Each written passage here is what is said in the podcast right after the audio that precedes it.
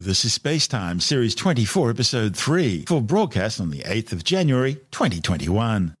Coming up on Spacetime, discovery of a strange signal from Proxima Centauri, Israel's ambitious new plans for a moon mission, and planet Earth moves into perihelion, its closest orbital position to the Sun.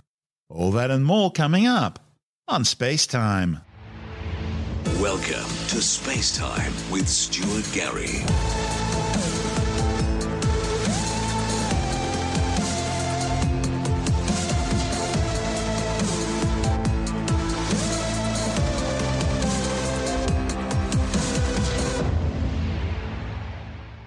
Scientists at SETI, the Search for Extraterrestrial Intelligence, are trying to understand a strange signal which was detected by the Parkes radio telescope and which originated from the Proxima Centauri star system.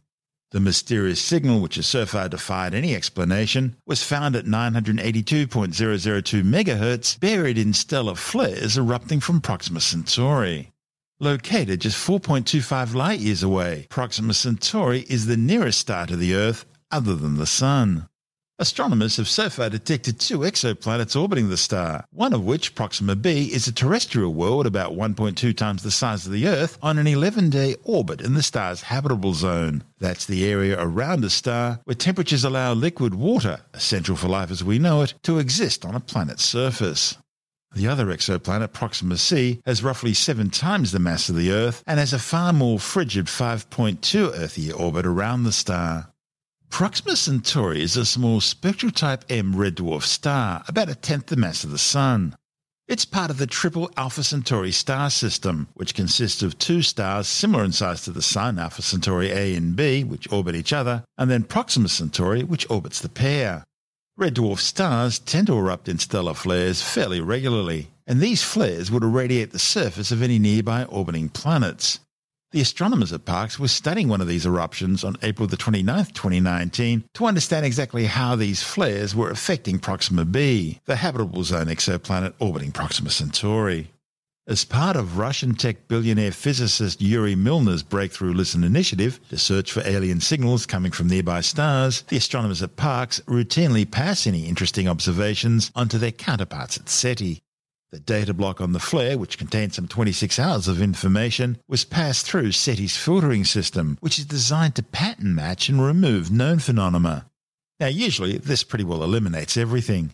Except this time it didn't. What was left was a mysterious unexplained signal at 982.002 MHz buried in the stellar flare eruption. It's the first signal ever to pass through all of SETI's established filters. It's now being described as the most significant signal detection since the WOW signal back in 1977, which, as we discovered late last year, turned out to be likely coming from a system hosting a sun like star. The new signal, which has been named Breakthrough Listen Candidate 1 or BLC1 for short, has a consistent one note tone without any modulation or discernible patterns. It occupies a very narrow band of the radio spectrum, which is typically clear of transmissions from human spacecraft, and there's no known way to naturally compress the electromagnetic energy into a single bin in frequency such as this one. Interestingly, the signal is drifting, changing very slightly in frequency, which could be due to Earth's orbital motion or that of the source. But the problem there is that should cause a drop in frequency. But rather unusually, BLC 1 is going up.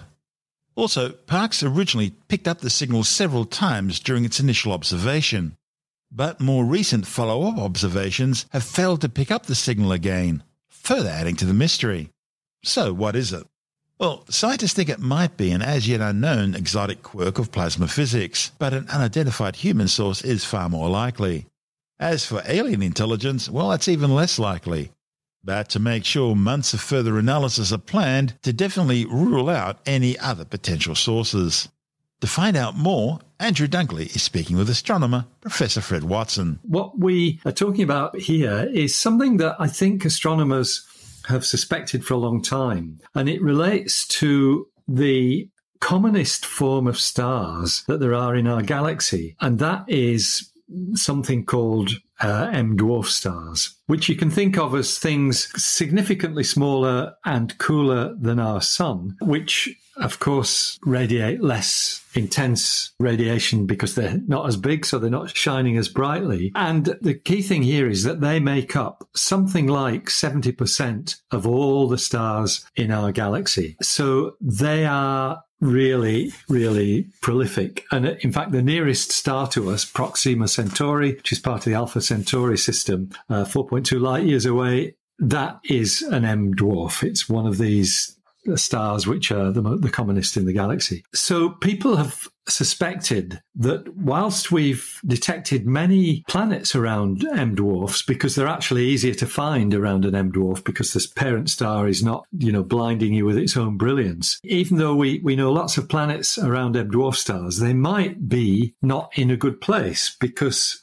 uh, it has been known for a long time that M dwarf stars have quite bright flares, stellar flares, which send copious quantities of subatomic radiation out into their vicinity. And the suspicion has been this might be bad for any kind of life forms evolving on a planet around one of these M dwarf stars. And that's a good point, which in a sense has now been confirmed because what has happened is that astronomers, and some of them are based uh, here in Australia, they have detected radio burst signature, which you me- measure with a radio telescope, actually is telling you about flares. These things are, the radio bursts are something you can monitor. And what it's doing is telling you about, literally about the space weather around one of these stars, or, or actually any star outside the solar system, any star in our galaxy, which most commonly are M dwarf stars. So we've got the wherewithal to measure their their radiation, which we didn't have before. That is the good news. The bad news is, yeah, it's not so good. Uh, there are lots of them, very intense blasts of plasma coming from these stars, which might well be a very bad thing for any life forms on planets around them. And the research on this, which by the way does have a strong Australian content, CSIRO, the University of Western Australia, Curtin University, they're all uh, in Australia, and uh, University of Colorado and University of Wisconsin Milwaukee. It's where the it's where the cheeseheads live.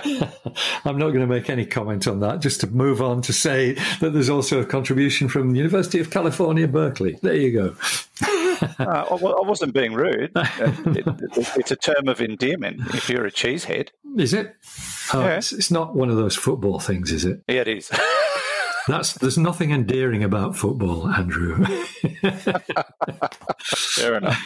yeah, so uh, a, a, multinational collaboration which has detected, um, you know, the fact that yes, we're right. We might have problems with um, any kind of life forms trying to evolve on a planet of a red dwarf. And in fact, the research points specifically to the two known Earth sized planets, or two suspected Earth sized planets, which are orbiting Proxima Centauri. They may be, maybe not Earth sized, perhaps Earth like is better because they're thought to be rocky planets. And they're thought to be within the ha- habitable zone of Proxima Centauri, which is where you can get liquid water, as you know. So that's that's great. You've got all that, but then you've got these horrendous solar flares being slung at you periodically from the parent star, and that's why this is not really a good news story in the quest for life beyond the solar system. Although the, the, positive being that if these um, dwarf M class stars exist in such massive numbers, but the proximity of the planet to the star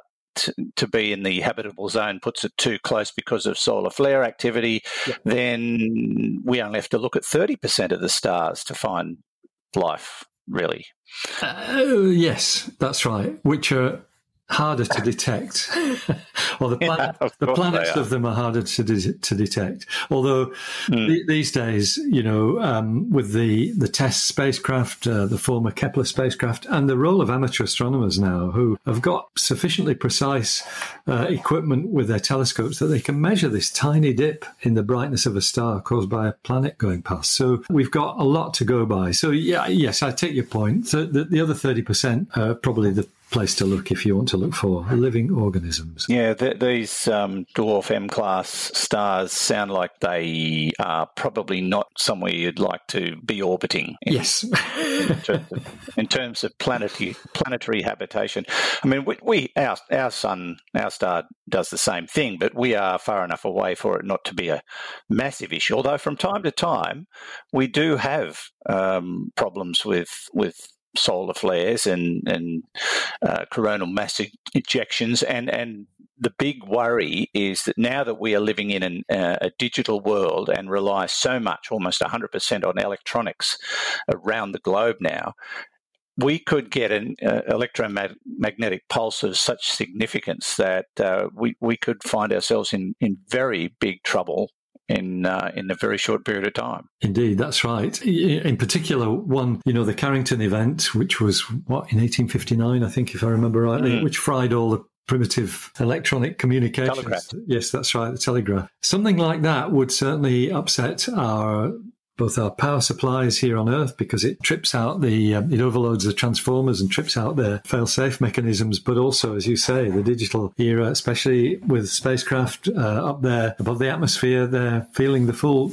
brunt of this. Fortunately, our sun does not chuck out as horrendous solar flares as M dwarf stars do, but it's uh, it's still bad enough. You know, you can get them from time to time, and your warning is well taken. Mm. Would would we get a warning though if something like that were building up? Is, is there any way of telling that it might be happening? Yes, so that's one reason why we've got such a flotilla of uh, satellites in orbit around the sun at the moment, monitoring all these things. And there's a new solar telescope, a four meter telescope dedicated to looking at the sun, which is at uh, on the mountain Haleakala on Maui in the Hawaiian Islands, that is also interested in understanding the way it's, it's, all about magnetic fields in sunspots and things of that sort, the way these magnetic fields kind of build up and then twang. And, and, and in doing that, they, you know, as they, as they release themselves from the surface, they spread these uh, high energy particles throughout space. So you can get some warning. And I think as time goes on, we'll be better equipped to do that, which is just as well, given what you've just said, that we are very vulnerable with the electronics that we use today.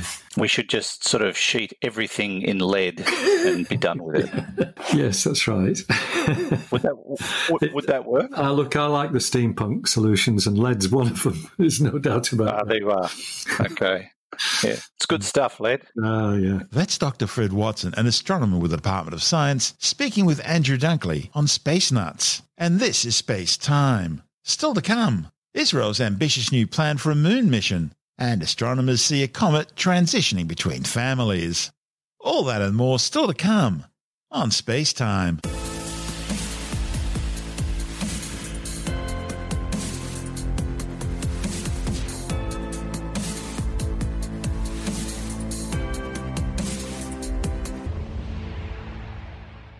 The Israeli non-profit initiative Space IL have announced plans for another attempt to land a spacecraft on the lunar surface. Just over a year ago, the Beresheet or Genesis spacecraft built by Space IL in cooperation with Israeli aerospace industries crashed as it attempted to land on the lunar surface on a scientific mission. Had it succeeded, it would have been the first private company to land a spacecraft on the moon, a feat only achieved so far by government agencies from the United States, the Soviet Union, and China. The new Genesis 2 mission will launch in four years and will include three spacecraft an orbiter and two landers. And this time round, Space IL won't just have the backing of Israeli aerospace industries, but also the country's science ministry and the National Space Agency. And seven other countries, including the United Arab Emirates, have also expressed interest in becoming partners in the project. This is Space Time. Still to come. A comet discovered last year providing new clues about how these icy worlds are moved into orbits which bring them into the inner solar system and close to the Earth. And later in January Skywatch, the Earth moves into perihelion, its closest orbital position to the Sun.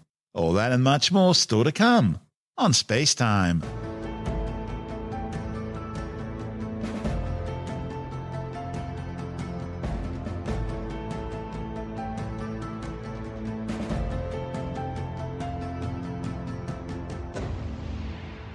A comet discovered last year is providing new clues about how these icy worlds are moved into orbits which bring them to the inner solar system and close to Earth.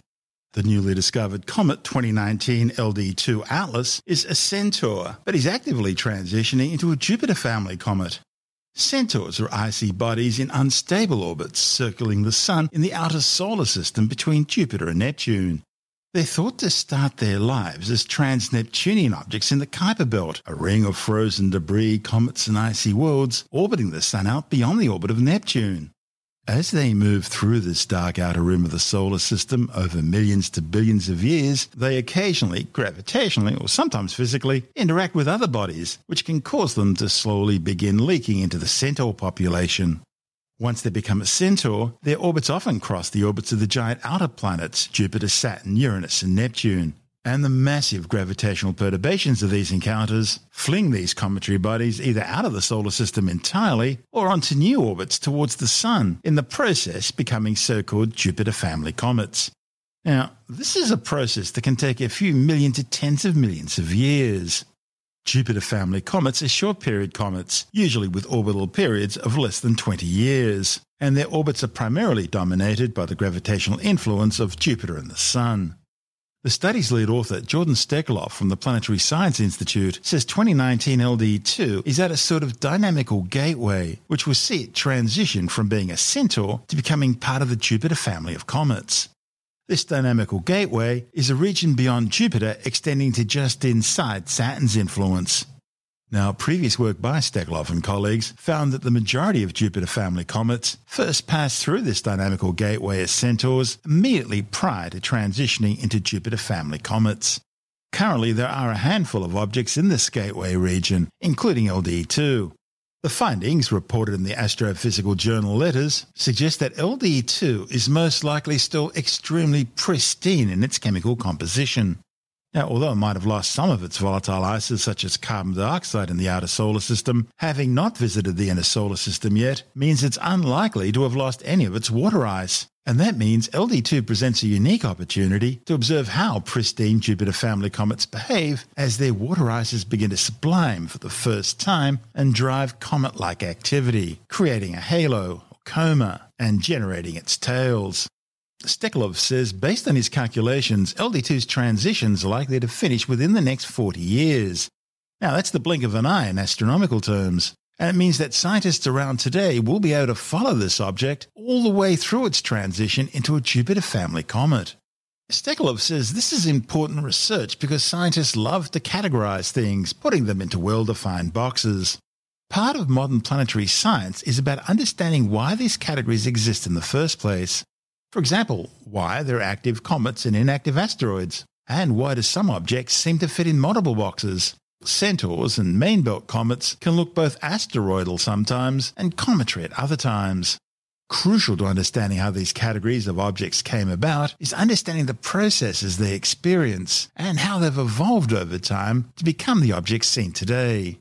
And this is where LD2 comes in.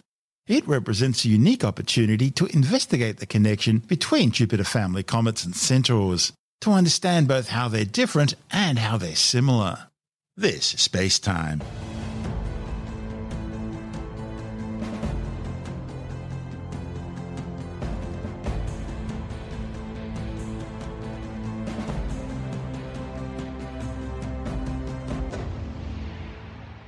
And time now to turn our eyes to the skies and check out the celestial sphere for January on Skywatch.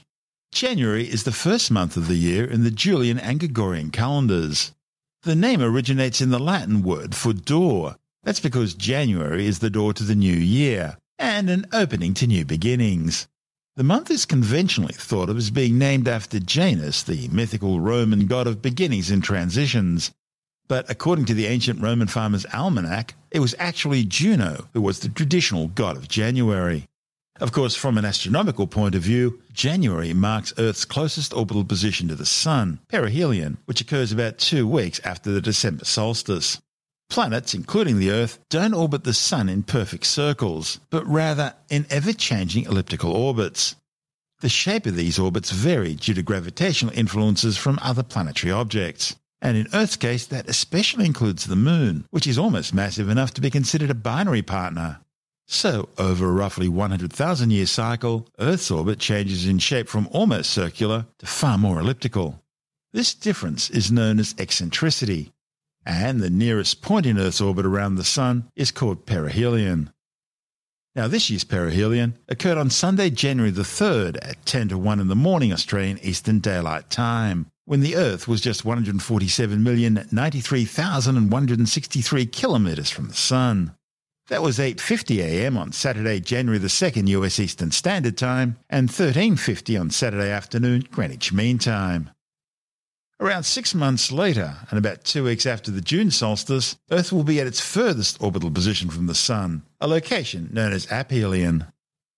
Okay, let's start our tour of the January night sky by looking to the northeast, right next to the constellation Orion, where you'll see the brightest star in the night sky, the dog star Sirius. So called because it's the brightest star in the constellation Canis Major, the big dog. The name Sirius actually means scorching or brilliant, a clear reference to its spectacular brightness in the sky. As well as being one of the nearest stars to the Sun at just 8.7 light years, it's also intrinsically bright, and almost twice as bright as the second brightest star in the night skies, Canopus. A light year is about 10 trillion kilometres, the distance a photon can travel in a year at 300,000 kilometres per second, the speed of light in a vacuum, and the ultimate speed limit of the universe. Sirius is the fifth closest star to the Sun, and it's gradually moving closer to the solar system. So it'll steadily increase in brightness over the next 60,000 years, after which time it will begin moving away again, and it will gradually become fainter and fainter. But it will still continue to be the brightest star in Earth's night sky for at least the next 210,000 years. Sirius is a binary star system comprising a spectral type A main sequence white star called Sirius A and a small white dwarf companion Sirius B, which orbits between 8.2 and 31.5 astronomical units away from the primary star. An astronomical unit is the average distance between the Earth and the Sun, about 150 million kilometres. Main sequence stars are those undergoing hydrogen fusion into helium in their core. Astronomers describe stars in terms of spectral types, a classification system based on temperature and characteristics. The hottest, most massive, and most luminous stars are known as spectral type O blue stars. They're followed by spectral type B blue white stars, then spectral type A white stars, spectral type F whitish yellow stars, spectral type G yellow stars, that's where our sun fits in, spectral type K orange stars, and the coolest and least massive stars known are spectral type M red stars. Each spectral classification can also be subdivided using a numeric digit to represent temperature, with 0 being the hottest and 9 the coolest, and a Roman numeral to represent luminosity. Now put all that together, and our Sun becomes a G2V or G25 yellow dwarf star. Also included in the spectral classification system are spectral types LT and Y, which are assigned to failed feldstars known as brown dwarfs, some of which were born as spectral type M red stars but became brown dwarfs after losing some of their mass. Brown dwarfs fit into a category between the largest planets, which are about 13 times the mass of Jupiter, and the smallest stars, those spectral type M red dwarfs we talked about before, which are about 75 to 80 times the mass of Jupiter or around 0.08 solar masses. Brown dwarfs don't have enough mass to build up the sorts of temperatures and pressures in their cores needed to trigger the nuclear fusion process which makes stars like our Sun shine. Sirius A has at least twice the mass of the Sun and is about 25 times more luminous. The Sirius binary system is between 200 and 300 million years old, quite young by astronomical standards and it originally consisted of two bright spectral type A white stars. The more massive of these two stars, Sirius B, consumed its resources and became a red giant before shedding off its outer layers and collapsing into its current state as a white dwarf around 120 million years ago. A white dwarf is the stellar corpse of a sun-like star. Having used up its nuclear fuel supply, fusing hydrogen to helium in its core, it expands into a red giant as it fuses helium into carbon and oxygen. Now, bigger stars can fuse progressively heavier and heavier elements, but low mass stars like the Sun simply aren't big enough to fuse carbon and oxygen into heavier elements, and so they turn off. Their outer gaseous envelope separates and floats off into space as a spectacular object called a planetary nebula. What's left behind is a super dense white hot stellar core about the size of the Earth called a white dwarf, which will slowly cool down over the eons of time. Our Sun will become a white dwarf in about 7 billion years from now. 5,000 years ago, the ancient Egyptians looked at Sirius and they saw it as the god Anubis, lord of the underworld, who had the head of a dog and who invented embalming, the funeral rites, and who guided one through the underworld to judgment, where he attended the scales during the weighing of the heart to determine one's fate in the afterlife. Anubis was later replaced in Egyptian mythology by Osiris as the lord of the underworld, and Sirius became the goddess Isis. By carefully watching Sirius's movements across the sky, the ancient Egyptians determined that it would be visible every night for 295 and a quarter nights, followed by 70 nights of absence. And this allowed them to determine that a year was 365 and a quarter days long. Their calculations were accurate to within 11 minutes. The heliacal rising of Sirius also marked the annual flooding of the River Nile in ancient Egypt and the hot, sultry dog days of summer for the ancient Greeks. In Greek mythology, Sirius was the dog star and the canine companion of Orion the hunter. Heliacal rising refers to the first time of the year when a star becomes visible above the eastern horizon for a brief moment just before sunrise. It's been claimed that the Dogon people in Mali in Western Africa have ancient stories describing the 50 year orbital period of Sirius and its companion white dwarf, which predate the white dwarf's discovery by modern astronomers. It's also claimed that these legends were handed to the Dogon people by ancient aquatic space travelers who told them of the third star accompanying Sirius A and B. However, a report in the journal Current Anthropology raised serious doubts about whether the stars referred to by the Dogon people were in fact Sirius A and its white dwarf companion. That's because senior Dogon claim the story actually refers to a different grouping of stars. Also, other researchers have pointed out the Dogon could have heard about the discovery of Sirius's companion and then simply incorporated it into their mythology in 1893 when a French expedition arrived in central West Africa to observe an April 16 total eclipse and were overheard discussing the discovery. Looking due north just above the horizon this time of year, and you'll see the bright yellowish star Capella, the brightest star in the constellation Auriga the Charioteer. Capella is the Latin term for a small female goat. The star's alternative name is Capra, which was more commonly used in classical times. Although it appears to be a single star to the unaided eye, Capella is actually a system of four stars in two binary pairs. The first pair comprises two bright yellow giant stars, both of which are around two and a half times the mass of the Sun. Having exhausted their core hydrogen supplies, both stars have cooled and expanded out to become giants, moving off the main sequence. Designated Capella AA and Capella AB, they're in a very tight circular orbit, some 0.76 astronomical units apart, orbiting each other every 104 Earth days. Capella AA is the cooler and more luminous of the two, with some 78 times the luminosity and 12 times the radius of the Sun. Known as an aging red clump star, Capella AA is fusing helium into carbon and oxygen in its core. Capella AB is a slightly smaller but hotter subgiant, about 73 times as luminous and almost 9 times the radius of the Sun, and it's in the process of expanding out to become a red giant. The Capella system is one of the brightest sources of X rays in the sky, thought to come primarily from the corona of the more massive giant. The second pair of stars in Capella are located about 10,000 astronomical units from the first pair. They consist of two faint, small, relatively cool spectral type M main sequence red dwarf stars. The two red dwarfs have been designated Capella H and Capella L. Now, almost directly overhead this time of year, a position in the sky known as zenith, we find Canopus, the second brightest star in the night sky after Sirius. Located some 313 light years away in the constellation Carina the Keel, Canopus looks incredibly bright because it is huge. It's a giant spectral type A white star with some 10 times the mass, 71 times the diameter, and 10,000 times the luminosity of the Sun. Canopus is another bright X ray source, also most likely produced by its corona, magnetically heated to several million Kelvin. The temperature is also likely to be stimulated by fast rotation combined with strong internal convection currents percolating through the star's outer layers.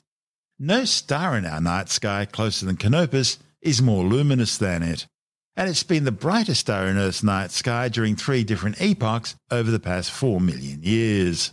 Other stars appear brighter only during relatively temporary periods, during which they're passing the solar system at much closer distances than Canopus. About 90,000 years ago, Sirius moved close enough that it appeared to be brighter in our night sky than Canopus. And as we mentioned earlier, that'll remain the case for another 210,000 years. But in 480,000 years from now, Canopus will once again be the brightest star in the night sky, and it will remain so for a period of about 510,000 years. In Greek mythology, Canopus was a helmsman and the navigator for the fleet of Menelaus, king of Sparta, which was sailing back from the Battle of Troy. Canopus is said to have died when the fleet arrived at the port of Alexandria in Egypt, and so a star which was visible on the horizon was named in his honour.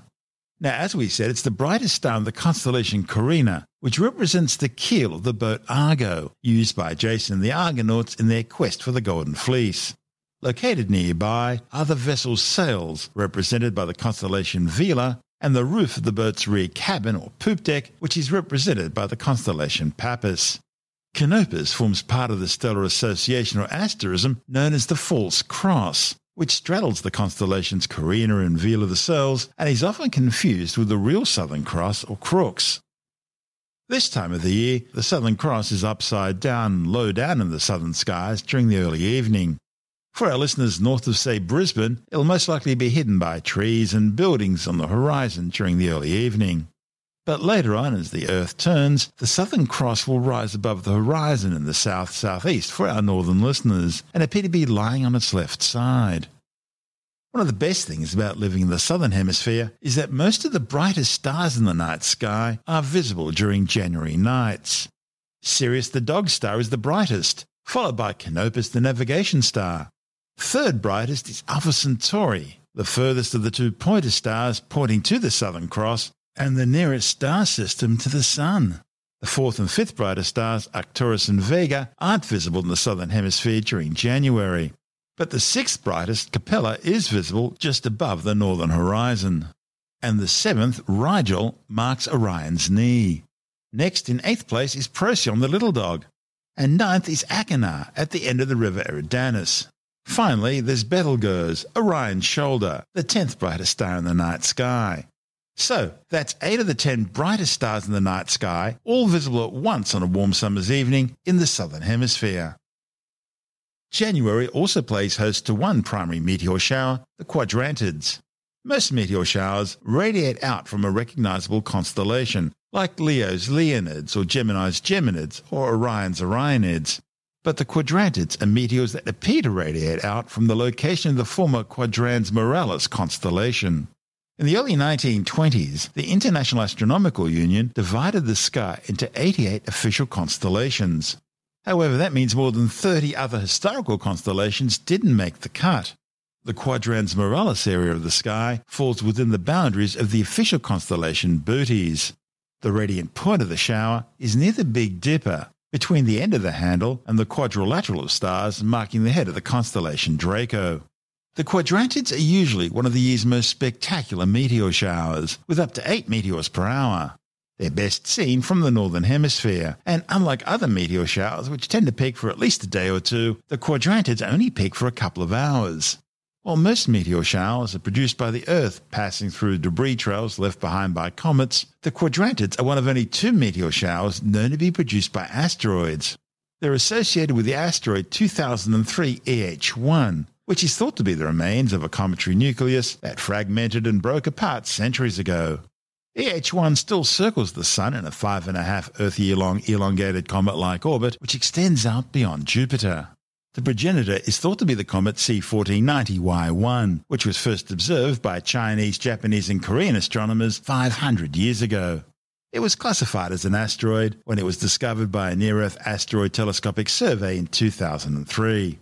The only other major meteor shower associated with an asteroid are the Geminids, which occur in December and are caused by debris left behind by the asteroid 3200 Phaethon, which is also thought to be the remains of a comet.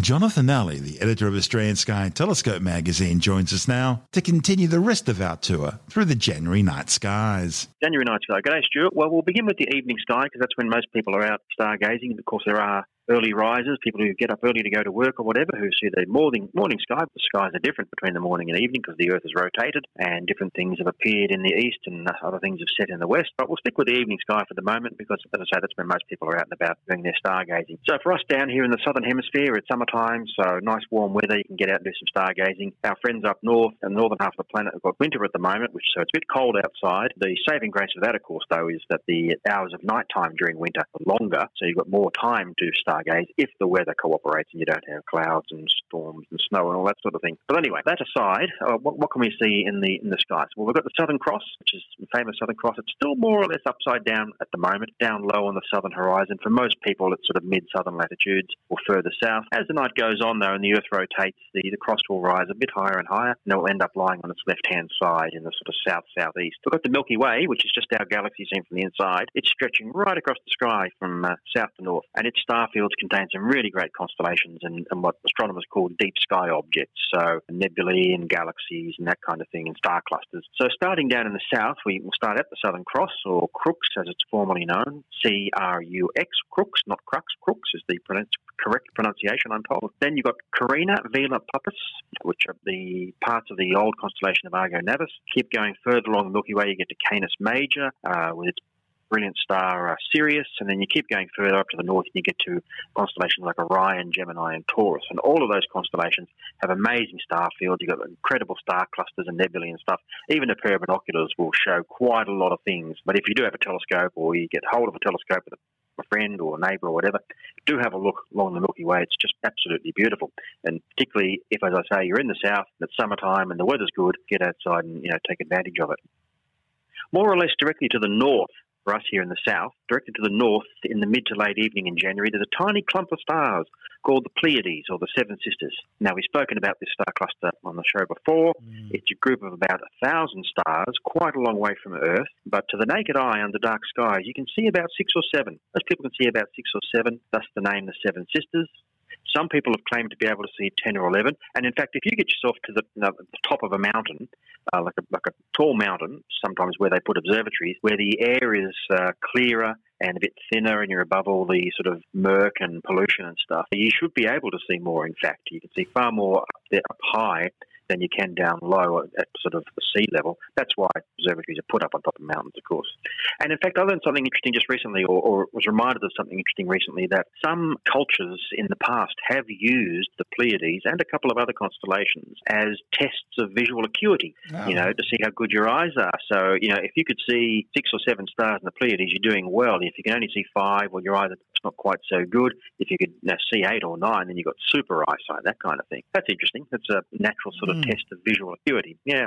I see. So back down Back down the south again, two galaxies that we've spoken about uh, before. You can see with the unaided eye, and you, if you don't have too much light pollution around, such as street lights. And these are the small and the large Magellanic Clouds. They've been famous for many, many years, named after Ferdinand Magellan, of course. Astronomers find them quite handy because they're not too close and they're not too far away in space terms. So they can make out individual stars within these galaxies, which is harder to do with galaxies that are further away the most famous star that they did make out in one of these galaxies was supernova 1987A, which was a huge stellar explosion in the Large Magellanic Cloud that was spotted on Earth back in 1987, although it happened actually, what, about 160,000 years before or so. It took that long for the light and the explosion to reach us. I remember going out and seeing that. I got a phone call from a friend. Get outside, there's a supernova in the Large Magellanic Cloud. No one has seen anything like this for hundreds of years. Make sure you see it. I went out the first supernova of the modern era, wasn't it? First, first in the modern era, first since the telescope had in fact, well, the first seen uh, that is visible to the naked eye. Yeah. Plenty of other supernovae had been spotted in distant galaxies for which you need telescopes but this was the first that was bright enough to be spotted with the naked eye since for 400 years since uh, the, before the telescope was invented. And this particular supernova was in another galaxy, the Large Magellanic Cloud. Imagine if there was one in our galaxy, how much brighter it would be. It was bright enough certainly to notice that it was a new star in the sky if you knew the constellations and the stars. Ordinary people in the street would not have spotted that it wasn't that bright. They wouldn't have known that it was a different star that was, wasn't there the night before. If we had a supernova in our galaxy, then we would really, really, really really notice it, it would be very big and bright because the uh, orders of magnitudes closer and therefore orders of magnitudes brighter than this particular supernova. So fingers crossed we might get one of those one day in our lifetime, uh, although it has been a very long time since one of those has occurred. So anyway, yeah, so uh, the Magellanic Cloud, when you, if you can spot the large Magellanic Cloud, there was a supernova that uh, we saw in 1987, although it happened thousands and thousands of years before that long for the light to get to us. Let's have a look at the planets. So at the moment, January, beginning of January, low on the western horizon after sunset, We've got Jupiter, Saturn, and Mercury in that order of brightness Jupiter, Saturn, and Mercury. Mercury's down low, but it's going to climb higher into the twilight or, or above the twilight uh, through until about January the 24th. It'll get to its highest above the horizon, not terribly high, and then it's going to sink back down towards the horizon and, and drop into the glare of the sunset again as it carries on in its orbit around the sun. Jupiter and Saturn are about to disappear into the sunset glare. They'll be gone from our evening sky by the end of January, around the other side of the sun, therefore lost in the solar glare, but they'll be back in the morning sky out to the east, above the eastern horizon, next month in February. Speaking of the morning sky, uh, Venus is above the eastern horizon at the moment for sunrise all through January. Can't miss Venus. It's, it's big and bright. Of all the planets that we see with the naked eye from Earth, it's the biggest and the brightest that you can see. So if you you're up early before sunrise, you look out to the east, which is the direction from where the sun rises, and you see a big bright white light, and it's not the moon.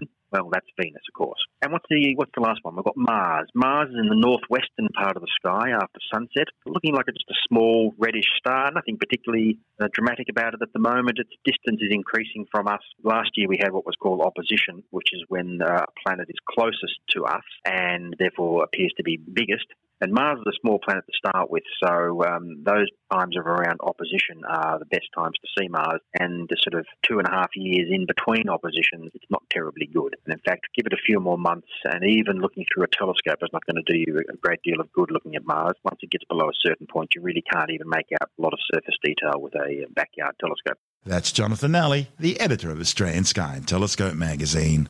And don't forget, if you're having trouble getting your copy of Australian Sky and Telescope magazine from your usual retailer because of the current lockdown and travel restrictions, you can always get a print or digital subscription and have the magazine delivered directly to your letterbox or inbox. Subscribing's easy. Just go to skyandtelescope.com.au. That's skyandtelescope.com.au and you'll never be left in the dark again.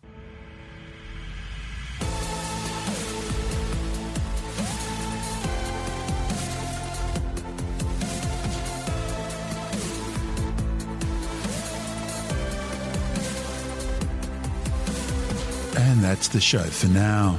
Spacetime is available every Monday, Wednesday, and Friday through Apple Podcasts, iTunes, Stitcher, Google Podcast, Pocket Casts, Spotify, Acast, Amazon Music, Bitesz.com, SoundCloud, YouTube, your favorite podcast download provider, and from spacetimewithstuartgary.com.